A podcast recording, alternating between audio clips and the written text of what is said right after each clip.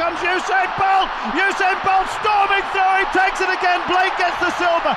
9.64. 2 horas 25, 34. Não interessa o tempo. É medalha. Rosa Mota é medalha de ouro. He's coming back. He's coming back very strongly, Michael Phelps. Surely he can't do this from this space. Michael Phelps is coming back in five. Is he going to get the touch? No, he's not. Oh, no! He's got it! Oh, he's got it! Viva! Sejam bem-vindos a mais um episódio do podcast Tocha Olímpica, um projeto com marca Hemisfério Desportivo. Eu sou o Pedro Fragoso e nos próximos minutos estarei à conversa com o Rui Silva e com o Pedro Varela na nossa viagem que começou em Chamonix 1924, tendo como destino Pequim 2022, em fevereiro próximo. Neste episódio, contaremos histórias de três edições diferentes dos Jogos Olímpicos de Inverno, em plena Guerra Fria, e vamos da Áustria até ao Japão, passando por França. Olá, Rui. Olá, Fragoso. Qual é a modalidade do programa olímpico dos Jogos de Inverno que menos gosto tens em acompanhar? Peço desde já desculpa, Varela, mas o hockey em gelo. Olá, Varela. Mal. Mal Maria. Olá. Faço a mesma pergunta. Espera Podes que eu dizer aqui, qual é, é que eu perdi-me aqui porque estava aqui a ler qual era a pergunta, é que eu perdi-me, só disse mal Maria porque eu vi ele a falar mal do Hockey em Gelo. Porque eu perguntei qual era a modalidade do programa olímpico dos Jogos de Inverno que menos gosto Não, têm em ah, acompanhar. que menos gosto, estão a ouvir, eu estava aqui a olhar para o texto, que, que menos vou acompanhar, epá, Não, que menos gosto tens em acompanhar? Que nem, nem- ah não, não, não, nem não, não tenho, não, não, não tenho, No- nos Jogos Olímpicos de Inverno são, são poucas, quando, quando- não, não tenho nenhuma, não, sinceramente não tenho, se tiver a dar e se tiver possibilidade de ver, vejo, os horários não são fáceis, portanto não tenho assim nenhuma, nenhuma, nenhuma coisa que diga, ah, não vou ver porque está a dar isto, não me interessa, vou ver outra coisa qualquer, não. Ok, pronto. Eu pensei que ias dizer biatlo, mas pronto. Não, não, não, nem isso, não, não, eu, vai, vai tudo, marcha tudo, Jogos Marcha- Olímpicos, marcha tudo, né? tudo, ou desliza tudo, tanto faz, conforme. Muito bem. Vamos então às histórias. A nossa viagem hoje começa em 1964, na Áustria. Foi em Innsbruck que eh, entre 29 de janeiro e 9 de fevereiro de 1964, então, se realizaram os, non- os nonos Jogos Olímpicos de Inverno, marcados por tempo não tão frio quanto se esperava, ah, com a organização, à semelhança de outras edições, a ter de ir buscar neve a outras paragens. A cidade austríaca já tinha tentado organi- organizar os Jogos em edições anteriores, mas, finalmente, na candidatura para a edição de 1964, bateu a concorrência de Calgary, no Canadá, e Lahti, na Finlândia. Pela primeira vez, ultrapassou-se a barreira dos mil atletas presentes, foram 1091, dos quais 199 foram mulheres, outro recorde. Apesar de já estarmos em plena Guerra Fria e com o Muro de Berlim construído, a equipa alemã nestes jogos continuou a ser uma equipa unificada.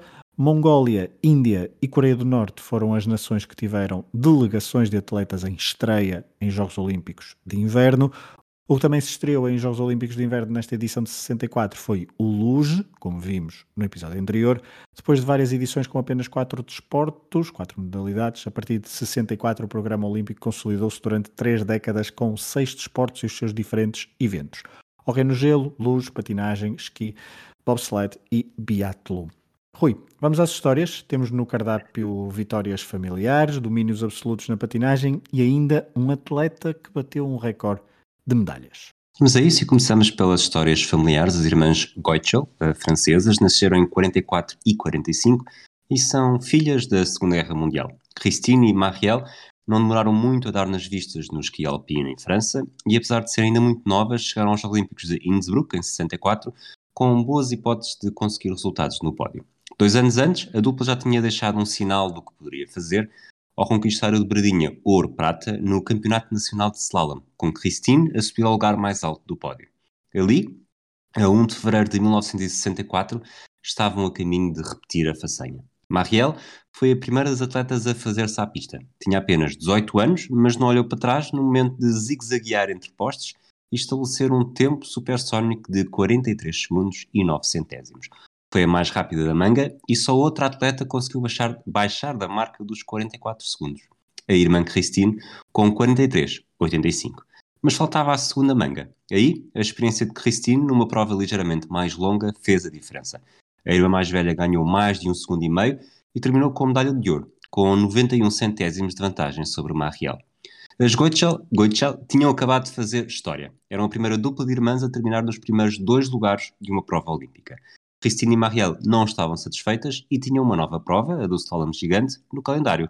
Apenas dois dias depois, numa competição com apenas uma corrida, fizeram questão de repetir a façanha.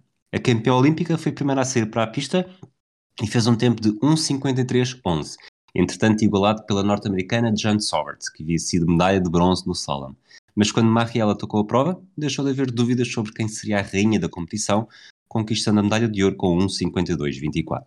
A história reescrevia-se a cada prova. Não só tinham feito a primeira dobradinha de irmãs, como tinham acabado de repetir a proeza apenas dois dias depois e com a ordem inversa para que ninguém se pudesse queixar. Apesar de tudo, Marielle viu sempre o título da irmã mais velha como o melhor momento dos Jogos Olímpicos e diz: Nem quando ganhei o salmo gigante fiquei tão feliz. Aquele instante foi único, foi a primeira vez foram os dois ou três minutos mais fantásticos das nossas vidas. A proeza correu França e mereceu honras de elogio por parte do presidente Charles de Gaulle. As senhoras devem saber que toda a gente se sente orgulhosa dos vossos triunfos, foi o que ele disse na altura. As irmãs Goichel eram muito jovens na primeira participação olímpica e podia esperar-se que a carreira de ambas pudesse continuar por vários anos. Mas não foi bem assim, por culpa do azar. Christine partiu o tornozelo em 66 e nem sequer chegou a ir aos Jogos Olímpicos seguintes, em Grenoble 68 por culpa dessas sucessivas lesões. Já Marielle ainda teve a oportunidade para conquistar o ouro que lhe tinha sido roubado pela irmã, quatro anos antes. A mais nova das duas também a em 68, tal como Christine, mas com três medalhas olímpicas e 11 medalhas mundiais no currículo. Pelo meio, uma terceira irmã, Patrícia, também tentou a sua sorte, sem grande sucesso internacional, pelo menos diretamente. Chegou a ser campeã nacional júnior em 64, mas nunca saiu da sombra das irmãs. Já o seu filho, Filipe, soube prolongar a tradição familiar e foi segundo nos Jogos Olímpicos de Albertville, 92, na modalidade de demonstração de esqui de velocidade. Uma prova que foi trágica, como falaremos no momento certo. De França, vamos para a União Soviética e de falar de Lídia Skoblikova.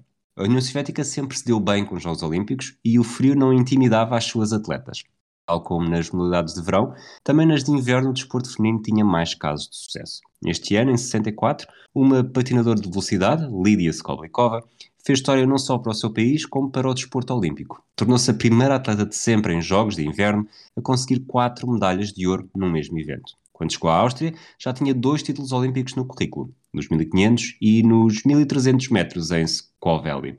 Em terra de tiroleses, Skoblikova teve o seu canto do cisne. Venceu os 500, os 1000, os 1500 e os 3000. Skoblikova continua a ser a única mulher a conquistar quatro medalhas de ouro numa mesma edição dos Jogos de Inverno até 64, mesmo nos Jogos de Verão, só a húngara Agnes Keleti, da ginástica, a soviética Larissa Latinina, também da ginástica, e a neerlandesa Fanny Blankers-Koen, do atletismo, já o tinham conseguido. Falando apenas de Jogos de Inverno, esta marca de Skoblikova só foi superada na década de 80, quando Eric Aiden conquistou cinco medalhas de ouro. Deste domínio da patinagem de velocidade, vamos para um do cross-country. O Michael Phelps dos Jogos de Inverno é uma mulher e chama-se Marit Bjorgen. Entre 2002 e 2018 conquistou um total de 15 medalhas e conseguiu bater o recorde de outro norueguês, o histórico biatleta Ola Einar Bjorndalen, que terminou com 13. Mas não é de nenhum destes que vamos falar. Na lista dos principais atletas olímpicos de inverno, a esmagadora maioria é moderna, mas há um nome que salta à vista, o do sueco Sixten Jernberg. Entre 56 e 64, em três edições, o atleta do cross-country chegou às nove medalhas e estabeleceu um recorde que iria durar até à década de 90.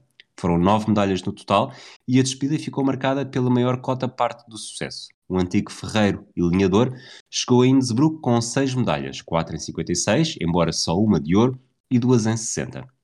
Na Áustria, não conquistou tantas como em Cortina d'Ampezzo, mas somou duas medalhas de ouro nos 50 km e na estafeta dos 4 por 10 km e uma de bronze nos 15 km. No mês em que completou 35 anos, Sixten Jernberg fechou com a chave de ouro uma carreira com 263 pódios, num total de 363 corridas. Innsbruck um, voltou a ter domínio soviético no medalheiro, foram 11 de ouro, 8 de prata e 6 de bronze para a União Soviética. A anfitriã Áustria ficou em segundo, com apenas 4 ouros, 5 de prata e 3 medalhas de bronze. Estes números dão uma ideia da força soviética na altura. Destaque para os Países Baixos, não é um país que nós associamos imediatamente à neve e aos Jogos de Inverno, mas a verdade é que estão em décimo lugar na lista do medalheiro de todos os tempos e praticamente tudo graças à patinagem. Das 130 medalhas olímpicas, 121 são então na patinagem de velocidade. O Varela, num dos próximos episódios, haverá de nos contar algo sobre este domínio. Mas porquê é que eu estou a falar disto agora? Porque foi em Innsbruck, 1964, que a patinadora Sjoukje Dijkstra deu o primeiro ouro de sempre aos Países Baixos em Jogos de Inverno e não foi na patinagem de velocidade, mas sim na patinagem artística. Varela, tu no episódio passado falaste do Luz, hoje continuamos com desportos, vou arriscar dizer isto, relativamente parecidos, o bobsled e o skeleton. Começamos pelo bobsled, porque é o mais antigo dos dois, aquele mais tradicional e que está no programa olímpico desde o início com apenas uma falha nos Jogos um, uma falha, uma, uma, não presença nos Jogos de 1960. Em Innsbruck, 64, o bobsled regressou e nunca mais saiu do programa olímpico. Varela apresenta-nos então esta modalidade dominada por atletas alemães ao longo alemães. da história e uhum. que nos deu uma das histórias mais icónicas de sempre dos Jogos de Inverno, quando uma equipa jamaicana até centrou atenções em 1978.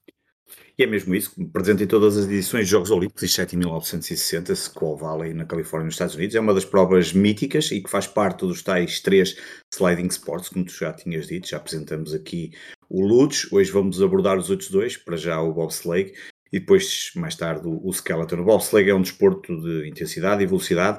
Um, o início de, há pouco estavas a referir que um, são todos muito parecidos. Uh, aqui no bobsleigh, o início da corrida é, é, fundamental, como também para as outras, como também para o skeleton e para o ludes, mas para ganhar força antes da gravidade e tomar conta da prova, como é normal nestes tipos de desportos. O trenó pesa 165 kg, e mede 2,85m. Por isso, fora da pista, o treino em ginásio dos atletas é absolutamente crucial para que na prova consigam aquela milésima de segundo necessária para conquistar o ouro. Mais uma vez, as forças G são poderosas, perto dos 5G, as velocidades andam entre os 120 e 130 km e cada centímetro de desvio da linha de corrida é fundamental para uh, não conseguir uh, eventualmente a vitória ou o ouro. Conduzir o trenó para não bater nas laterais da pista é absolutamente essencial. Os favoritos, eh, tu já começaste por dizer os alemães, apesar de três vencedores diferentes nas, nas últimas três edições na variante de 4, que é a prova rainha masculina, porque só há variante de 4 na, nos masculinos. A seleção a bater é a alemã, Francisco Friedrich, Candy Bauer, Alexander Schuller e Torsten Margis, são os atuais campeões olímpicos e foram os mais recentes campeões do mundo com relativa facilidade sobre o segundo lugar a Letónia. Aliás, a Alemanha conquistou todos os ouros do bobsleigh nos Jogos Olímpicos de 2018.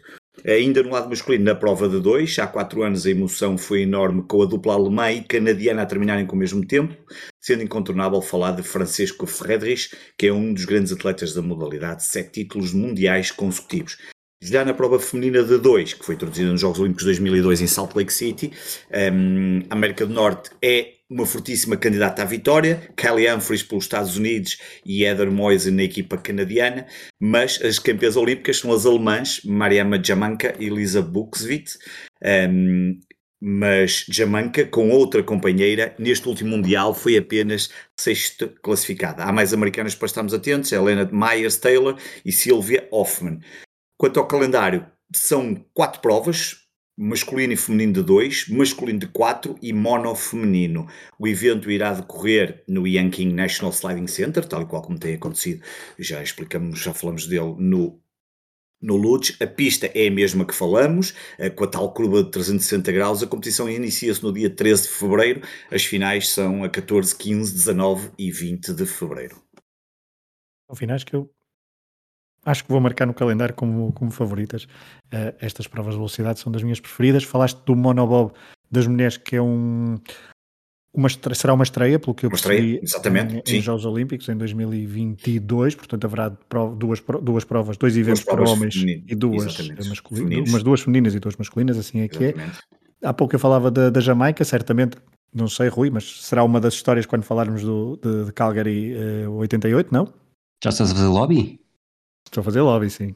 Logo verás quando chegar à altura. Sim, ok, fica, fica, fica, fica a pressão feita, mas para, para falar então dessa primeira presença da Jamaica no bobsled foi então em 1988 e desde então até aos Jogos Olímpicos de 2018 só falharam, para se ter uma noção, nos Jogos Olímpicos de 2006 e 2010. Só nessas duas edições é que a Jamaica não teve um, uma equipa de bobsled então nos Jogos Olímpicos de Inverno. Portugal também teve uh, uma equipa uh, bobsled, curiosamente nos mesmos Jogos Olímpicos, da, famosos Jogos Olímpicos da Jamaica, em 1988. Veremos o que é que quando uh, abordarmos Calgary 1988 nos trará o Rui sobre esses Jogos Olímpicos. Vamos continuar nas histórias, depois da apresentação do bobsled e vamos agora para uh, um, novo, uh, um novo evento. Depois de Innsbruck, vamos avançar quatro anos para as histórias de Grenoble 1968. Os jogos voltavam então à França, à semelhança da primeira edição, em 1924, outra vez nos Alpes. De 6 a 8 de fevereiro, 1158 atletas competiram então em mais uma edição dos Jogos Olímpicos de Inverno. Calgary, no Canadá, voltou a perder a possibilidade de organizar os Jogos. Daqui a dois episódios vamos finalmente então falar de Jogos de Inverno no Canadá. Em Grenoble, 1968, a RFA e a RDA já participaram de forma separada. O Rui até tem uma história para contar dentro de minutos sobre um atleta da Alemanha Oriental. A Noruega, surpreendentemente, bateu o domínio soviético que se verificava desde 1956, uh, isto a nível de, de, medalheiro, a delegação norueguesa conseguiu mais medalhas no total, 14 contra 13, e mais medalhas de ouro, 6 contra 5 soviéticas.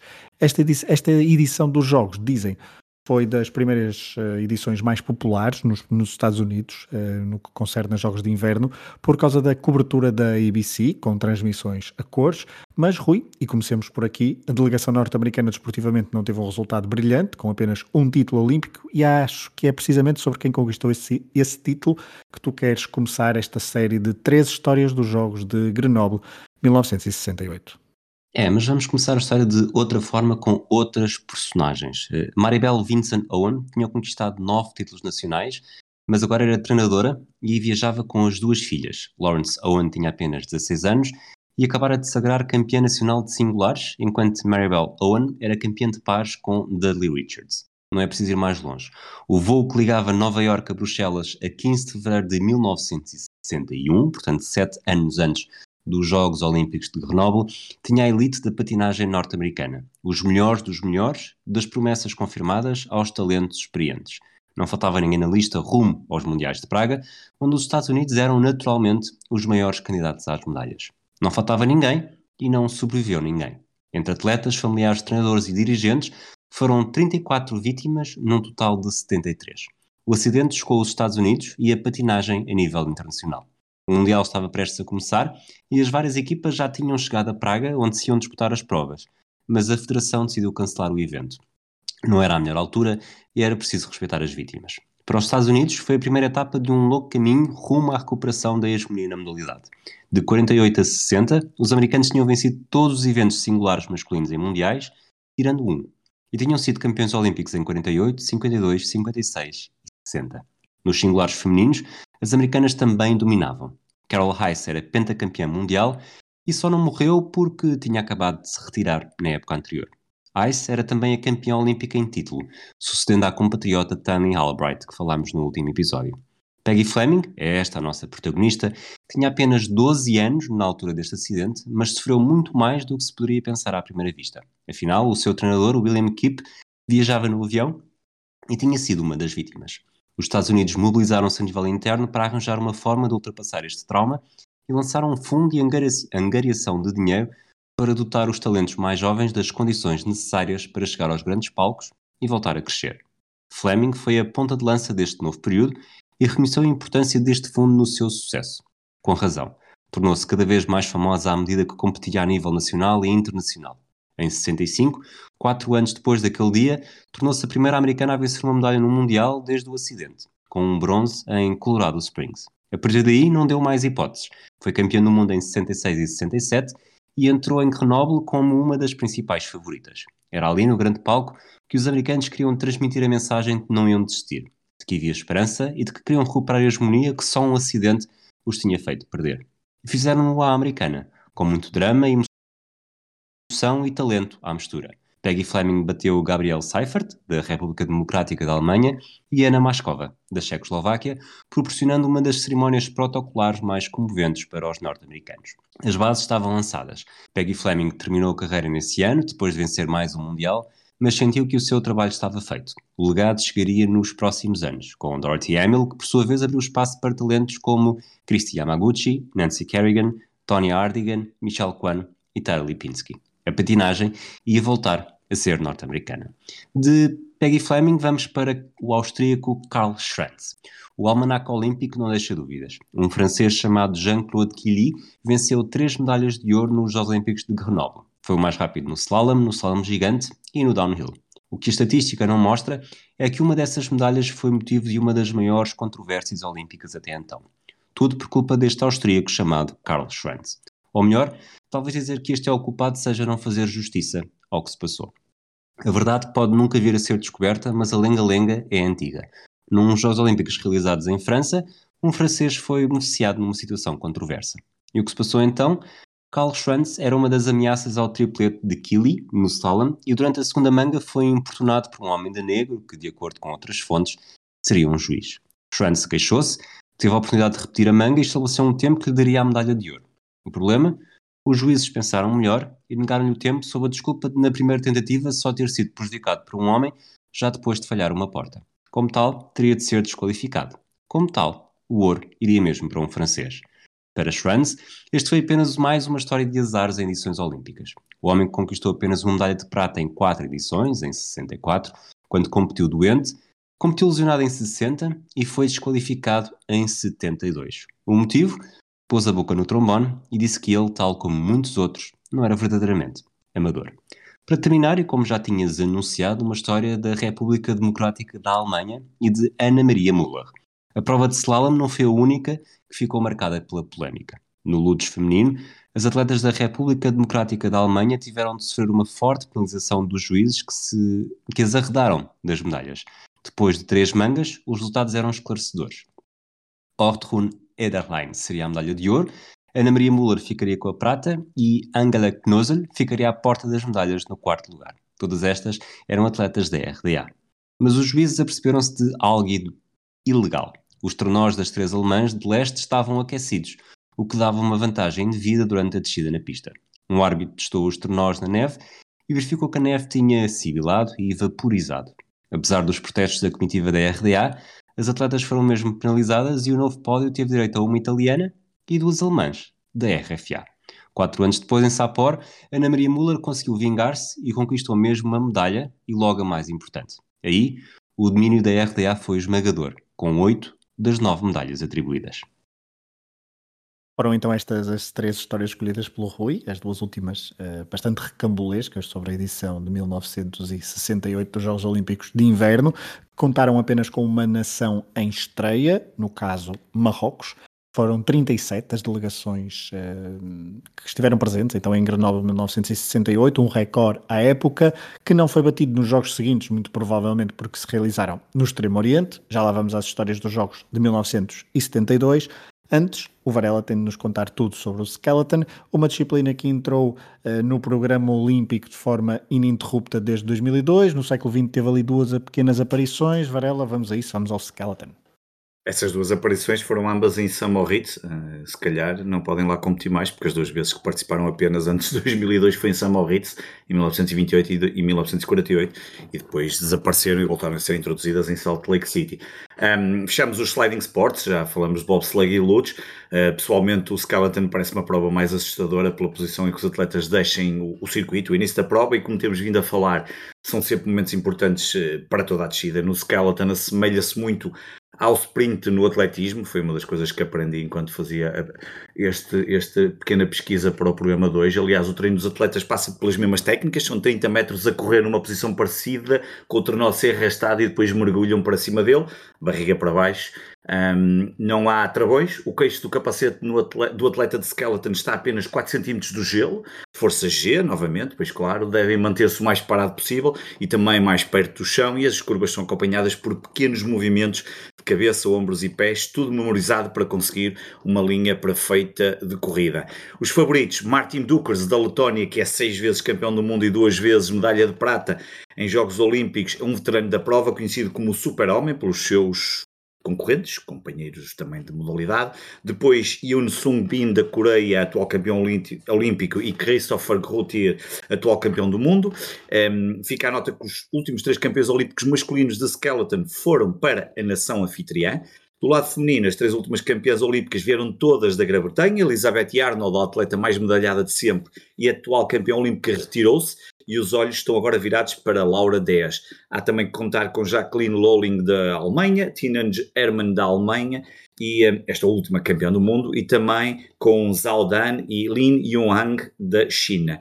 Quanto ao calendário, hum, referimos, já tínhamos falado nos últimos dois desportos de de, destes sliding sports decorre, eh, a prova decorre no Kings National Sliding. Há apenas seis medalhas, são duas provas individuais masculina e feminina. As provas começam dia 10 de fevereiro, a final masculina dia 11 e a final feminina dia 12 de fevereiro. Oi, o Varela disse que o Skeleton parecia o mais eh, assustador destes três. Luz, bobslide, Skeleton, concordas? Concordo pela ideia de que a cabeça vai à frente na comparação com, com o Lutz, são muito parecidos, essa é a mesma diferença e, e, lá está, deslizar com os pés à frente dá, pelo menos dá uma sensação de conforto maior, mesmo que na verdade não aconteça. É? no caso de despista, acho que é mais fácil despistar com os pés à frente do que a cabeça, parece-me. Mas, mas, mas cara, o efeito vai ser o mesmo, porque depois tu dás pois, a volta, dás a volta toda. No caso, quem morreu em 2010 ou 2010, acho que houve um georgiano, não sei se era do Lutz, se era do Skeleton, mas lá está. Se, se é para ser um acidente, tanto faz eh, bateres de frente ou bateres de costas que não vai ser fácil. Sim, 2010. Foi no Ludes. Ok, fica essa nota. Já foi confirmar, eh, foi só porque confirmar, não tinha certeza, está aqui, Georgiano Ludes, atleta, 2010, Jogos Olímpicos, hum. 2010, exatamente. É, são desportos bastante assustadores. O, o bobsled com o trenó dá algum conforto, mas depois também há acidentes bastante uh, fortes quando uh, mesmo assim no, na, com o trenó que também são bastante uh, difíceis de, de, encarar vistos de fora, muito mais por quem anda lá dentro. Vamos continuar. Olha, curiosamente, desculpa, só porque falaste disso, um, ehm, até estava aqui a ver em Jogos Olímpicos, acho que só morreram acho que só, isto, eu acho aqui não é, que só, não é um só, morreram três atletas na história dos Jogos Olímpicos de Inverno, pelo que eu eu estava a ver aqui, dois são do Lutz, é 2010 e 1964, e um no esqui alpino em 1964 também. Não sei se isto era até 2018. Vamos então às histórias do último episódio e vamos fechar com os jogos de 1972 em Sapporo, Japão. A primeira vez então que os jogos foram para Oriente, de três Oriente, eh, considerando Inverno. a Europa, Exato, considerando a Europa como ponto uh, também central e de inverno, claro. De 3 a 13 de fevereiro de 1972 realizou-se a 11 edição destes Jogos de Inverno, com a estreia de Taiwan e das Filipinas. Sapporo já tinha sido escolhida como cidade anfitriã para os Jogos de 1940, que depois não se realizaram por causa da Segunda Guerra Mundial, e para organizarem os Jogos de 1972 bateram quem? A candidatura de Calgary, claro, que continuava a tentar organizar os Jogos de Inverno e até apresentou desta vez uma candidatura conjunta com outra cidade canadiana, não muito longe, no caso Banff, ambas no estado de Alberta. Vamos a Sapporo 1972, uns jogos organizados pelo Japão, uma nação que até à data não tinha qualquer medalha de ouro olímpica em jogos de inverno. Rui, já nos vais falar um pouco sobre isso, mas antes tens histórias, outra vez, de irmãs e também algo a dizer sobre quem conquistou a única medalha de ouro da história para a delegação espanhola em jogos de inverno. Sim, vamos a isso. As histórias são um bocadinho mais eh, curtas em relação às anteriores. Começamos por, eh, pelo Francisco Fernandes Ochoa, a primeira medalha ibérica. A Espanha estreou-se em Jogos Olímpicos de Inverno em 36, na Alemanha nazi, com seis atletas, e desde então esteve em todas as edições com um mínimo de três participações, três atletas diferentes, e um máximo de 20. A tradição não é grande, ainda assim, e para a mostra há apenas quatro medalhas. Duas de bronze na última edição, em Pyeongchang, uma terceira de bronze em Albertville 1992 e uma de ouro, a mais importante e não apenas por ser o primeiro, primeiro pódio de Espanha, no Japão, em Sapporo, em 72. É curioso que Francisco Fernandes Ochoa tenha entrado para a história do desporto olímpico espanhol na edição em que a comitiva foi mais curta. Houve apenas três atletas, todos no esqui alpino. Conchita Puig e Aurélio Garcia conseguiram participações muito modestas, mas Francisco Fernandes Ochoa brilhou no Solan. O espanhol de 21 anos, que se tinha estreado na edição anterior, foi o mais rápido na primeira manga e registrou o segundo tempo absoluto na segunda. Feitas as contas, terminou com mais de um segundo de vantagem sobre os primos italianos Gustavo e Rolando Toni. Depois, uma vitória por um triz de uma americana chamada Barbara Cochrane. Há três palavras mágicas quando se fala de Jogos Olímpicos: sítios, altios, fortios. Mais rápido, mais alto, mais forte. São as três que parecem conseguir resumir tudo o que se pretende nos Jogos Olímpicos: terminar mais rápido, chegar mais alto, lançar mais longe. Pelo menos era assim no início. Hoje, cada vez com mais modalidades, a ideia parece cair um pouco em desuso. Mas vocês percebem a intenção. De facto, há recordes que marcam para sempre. A velocidade de Usain Bolt, a fasquia de Javier Sotomayor, os quilos levantados por Naim Suleimanoglu, mas também há outras histórias baseadas em números que chamam sempre a atenção, como as corridas decididas pelas vantagens mais curtas. Chamemos, portanto, curtios. Nesse aspecto, e no que ao esqui alpino diz respeito, a grande protagonista é a norte-americana Barbara Cochrane. Foi ela que, em 1972, conquistou a medalha de ouro por apenas dois centésimos de vantagem. Foi sua única medalha olímpica e ainda hoje é a diferença mais curta na modalidade. Aconteceu 11 de fevereiro e depois de duas mangas, Barbara Corcoran terminou com 1 minuto, 31 segundos e 24 centésimas, enquanto a francesa Danielle Debenard ficou 2 centésimos atrás. Vamos então para o prometido, para o Japão. Não há nenhuma medalha de ouro que seja apenas uma nota de rodapé. Para o Japão, o ano de 72 foi mesmo especial. Não só, como disseste, voltaram a organizar uma edição dos Jogos Olímpicos, como conseguiram finalmente uma medalha em Jogos Olímpicos de Inverno. Se em Tóquio 64, nos Jogos de Verão, tinham conquistado 16 títulos e um total de 29 medalhas, em Sapporo conquistaram o que continuava a faltar, uma medalha de ouro. Com estreia em Samoritz 28, o Japão só tinha conseguido uma medalha de prata em 56, através de Shigaru Igaya no esqui alpino. A competir em casa, o impulso foi outro e chegou uma medalha para cada degrau do pódio. A mais importante foi alcançada por Yukio Kazaya, ainda por cima numa prova que é agora historicamente marcada por grandes atletas nippónicos. Na rampa, onde está atualmente o Museu Olímpico de Sapporo, Kazaya conquistou o ouro com uma distância de 244,2 metros. Curiosidade, a medalha de prata e a medalha de bronze também foram para japoneses. Hoje, o Japão tem três títulos olímpicos individuais nos saltos de esqui. Esta em Sapporo em 1982 em Normal Hill e outras duas em Nagano, no Japão, em 1998. Uma em Large Hill e outra por equipas. Resumidamente, não há nada como saltar em casa. Sobretudo se os vizinhos de baixo não se importarem. Eu também tenho treinado imenso em casa. Foi uh, o, resumo, o resumo destas histórias de Sapporo 72, numa edição onde a União Soviética conseguiu finalmente voltar a dominar o quadro de medalhas, oito títulos olímpicos, cinco medalhas de prata, três de bronze. A RDA foi a segunda melhor delegação e o Japão, anfitrião, conquistou então três medalhas, uma de cada, ouro, prata e bronze.